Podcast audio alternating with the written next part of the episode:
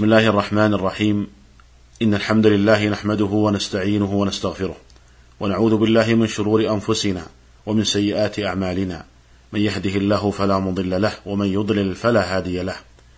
وأشهد أن لا إله إلا الله وحده لا شريك له وأشهد أن محمدا عبده ورسوله. صلى الله عليه وعلى آله وصحبه وسلم تسليما كثيرا. أيها الإخوة المستمعون السلام عليكم ورحمة الله وبركاته. تكلمنا في الحلقة السابقة عن أحكام زكاة الخارج من الأرض من الحبوب والثمار. وذكرنا أن الضابط فيما تجب فيه الزكاة هو وجوب الزكاة في الحبوب كلها وفيما يكال ويدخر من الثمار. ونستكمل الحديث في هذه الحلقة عن بقية مسائل زكاة الحبوب والثمار. فأقول وبالله التوفيق يشترط لوجوب الزكاة في الحبوب والثمار شرطان. الأول أن تبلغ نصابا والثاني أن يكون النصاب مملوكا له وقت وجوب الزكاة. أما الشرط الأول وهو أن تبلغ نصابا فقد دلت السنة على أن نصاب الزكاة في الحبوب والثمار خمسة أوسق كما جاء في الصحيحين عن أبي سعيد رضي الله عنه أن رسول الله صلى الله عليه وسلم قال ليس فيما دون خمسة أوسق صدقة. والوسق ستون صاعا فيكون النصاب ثلاثمائة صاع وتعادل بالكيلوجرامات ستمائة واثني عشر كيلوجرام تقريبا. فمن ملك هذا القدر من الحبوب أو ما يكال ويدخر من الثمار فعليه زكاته. قال الموفق بن قدام رحمه الله تعتبر الخمسة أوسق بعد التصفية في الحبوب والجفاف في الثمار.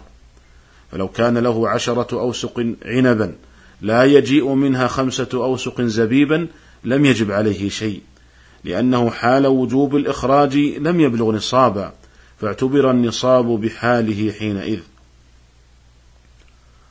وتضم ثمرة العام الواحد بعضها إلى بعض في تكميل النصاب. فلو كان عند رجل بستان بعضه يجنى مبكرا وبقيته يتأخر فيضم بعضه إلى بعض في تكميل النصاب. فإذا كان الأول نصف نصاب والثاني نصف نصاب وجبت فيه الزكاة. ولا يقال إن هذا قد جذ قبل جذاذ الثاني. ومثل هذا يقال في الزرع. وكذا إذا كان عند إنسان بساتين في مواضع متعددة فيضم بعضها إلى بعض. ومن ذلك أن بعض الناس يكون عنده أكثر من بيت. ويغرس في مقدمة البيت أو في أسواره نخلا. وإذا ضمت ثمرة هذه النخيل كونت نصابا وهو كما سبق ستمائة واثنى عشر كيلو جرام. فتجب الزكاة في ثمر هذا النخل حينئذ. ولا يضم جنس إلى آخر في تكميل النصاب. فلا يضم البر إلى الشعير في تكميل النصاب.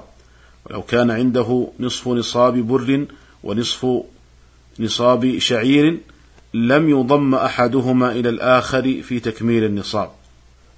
وأما أنواع الأجناس فيضم بعضها إلى بعض في تكميل النصاب. وقد حكى الموفق بن قدامة رحمه الله اتفاق العلماء على ذلك. ولو كان عنده ثمر النخل من النوع السكري يقدر بثلاثمائة كيلو جرام وثمر النخل من النوع البرحي يقدر بأربعمائة كيلو جرام. فيضم بعضها إلى بعض وتجب فيها الزكاة. أيها الإخوة المستمعون وننتقل بعد ذلك للحديث عن الشرط الثاني من شروط وجوب الزكاة في الحبوب والثمار وهو أن يكون النصاب مملوكا له وقت وجوب الزكاة. ووقت وجوب الزكاة في الثمار بدو الصلاح فيها وأنها حينئذ تقصد للأكل والاقتيات. ووقت وجوب الزكاة في ثمر النخل مثلا هو ظهور الصلاح في الثمرة بأن تحمر أو تصفر ووقت وجوب الزكاة في الحبوب هو أن تشتد بحيث إذا غمزت لم تنغمز بل تكون مشتدة فلا بد أن يكون الحب أو الثمر مملوكا له في هذا الوقت فلو باعه قبل ذلك فلا زكاة عليه ولو ملكه بعد ذلك فلا زكاة عليه وبناء على ذلك لو أن رجلا اشترى مزرعة بعد أن بدا الصلاح في ثمارها فلا يجب عليه زكاة هذا الثمر وإنما تجب الزكاة على البائع لأنه هو المالك لهذه الثمار وقت وجوب الزكاة.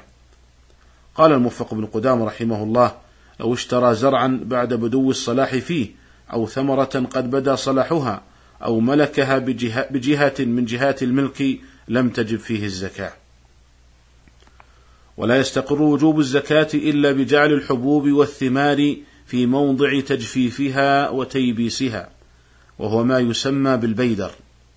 وذلك أن من عادة أهل الحرث أنهم إذا جذوا الثمر جعلوا له مكانا تجمع فيه الثمرة أو الحبوب ليتكامل جفافها وتيبيسها. ويسمى هذا المكان الذي تجمع فيه الثمرة بالمربد أو الجرين أو البيدر. وبناء على هذا إذا تلفت الحبوب والثمار بعد بدو الصلاح وقبل جعلها في البيدر فلا تجب عليه الزكاة ما لم يكن ذلك التلف بسبب تعد منه أو تفريط. أما إذا تلفت بعد وضعها في البيدر فإن الزكاة تجب عليه ولو كان التلف بغير تعد منه ولا تفريط وذلك لأنه قد استقر الوجوب في ذمته فصارت الزكاة دينا عليه. وهذا القول هو المشهور بمذهب الحنابلة. وقال بعض العلماء إذا تلفت الحبوب والثمار بعد وضعها في البيدر بغير تعد منه ولا تفريط فلا تجب عليه الزكاة لأنه مجتهد في حفظها ولم يحصل منه تعد ولا تفريط فهو كالأمين الذي يحفظ فهو كالأمين الذي يحفظ المال عنده فإذا تلف المال عنده من غير تعد ولا تفريط لم يضمنه وهذا القول الأخير هو القول الراجح في هذه المسألة والله أعلم وهو الأقرب للأصول والقواعد الشرعية. وعلى هذا يكون لتلف الثمار والزروع يكون له ثلاث أحوال. الحال الأولى أن يتلف قبل وجوب الزكاة أي قبل اشتداد الحب وقبل بدو الصلاح في الثمر فلا شيء على المالك مطلقا سواء تلف بتعد أو تفريط. أو بدون تعد ولا تفريط. وقد حكي هذا إجماعا وذلك لأنه لم تجب الزكاة بعد. ويلحق بهذه الحال ما إذا ترك على رؤوس النخل فأصابته جائحة قبل الجذاذ فلا شيء على المالك. نص عليه الإمام أحمد وحكاه ابن المنذر إجماعا. وذلك لأنه قبل الجذاذ في حكم ما لم تثبت عليه اليد بدليل أنه لو اشترى ثمرة فتلفت بجائحة رجع بها على البائع. الحالة الثانية أن يتلف الحب أو الثمر بعد وجوب الزكاة وقبل جعله في البيدر. فإن كان التلف بتعد أو تفريط ضمن الزكاة وإن كان بلا تعد ولا تفريط لم يضمن. الحالة الثالثة أن يتلف الحب أو الثمر بعد جعله في البيدر. وقد سبقت الإشارة إلى خلاف العلماء في هذه المسألة. وأن من العلماء من قال تستقر الزكاة في ذمته فلا تسقط عنه حينئذ ولو كان التلف بغير تعد منه ولا تفريط. وذكرنا أن القول الراجح أن هذه الحالة كالحالة الثانية وهو أنه إذا كان التلف بغير تعد منه ولا تفريط لم يضمن وإلا ضمن.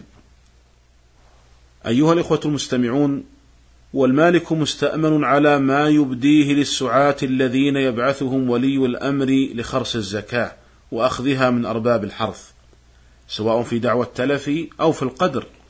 قال الموفق بن قدامة رحمه الله متى ادعى رب المال تلفها من غير تفريطه قبل قوله من غير يمين سواء كان ذلك قبل الخرص أو بعده. ويقبل قوله أيضا في قدرها وكذلك في سائر الدعاوى. قال الإمام أحمد لا يستحلف الناس على صدقاتهم وذلك لأنه حق لله تعالى فلا يستحلف فيه كالصلاة والحد. أيها الإخوة المستمعون هذا ما تيسر عرضه في هذه الحلقة ونستكمل الحديث عن بقية أحكام زكاة الزروع والثمار في الحلقة القادمة إن شاء الله تعالى. والسلام عليكم ورحمة الله وبركاته.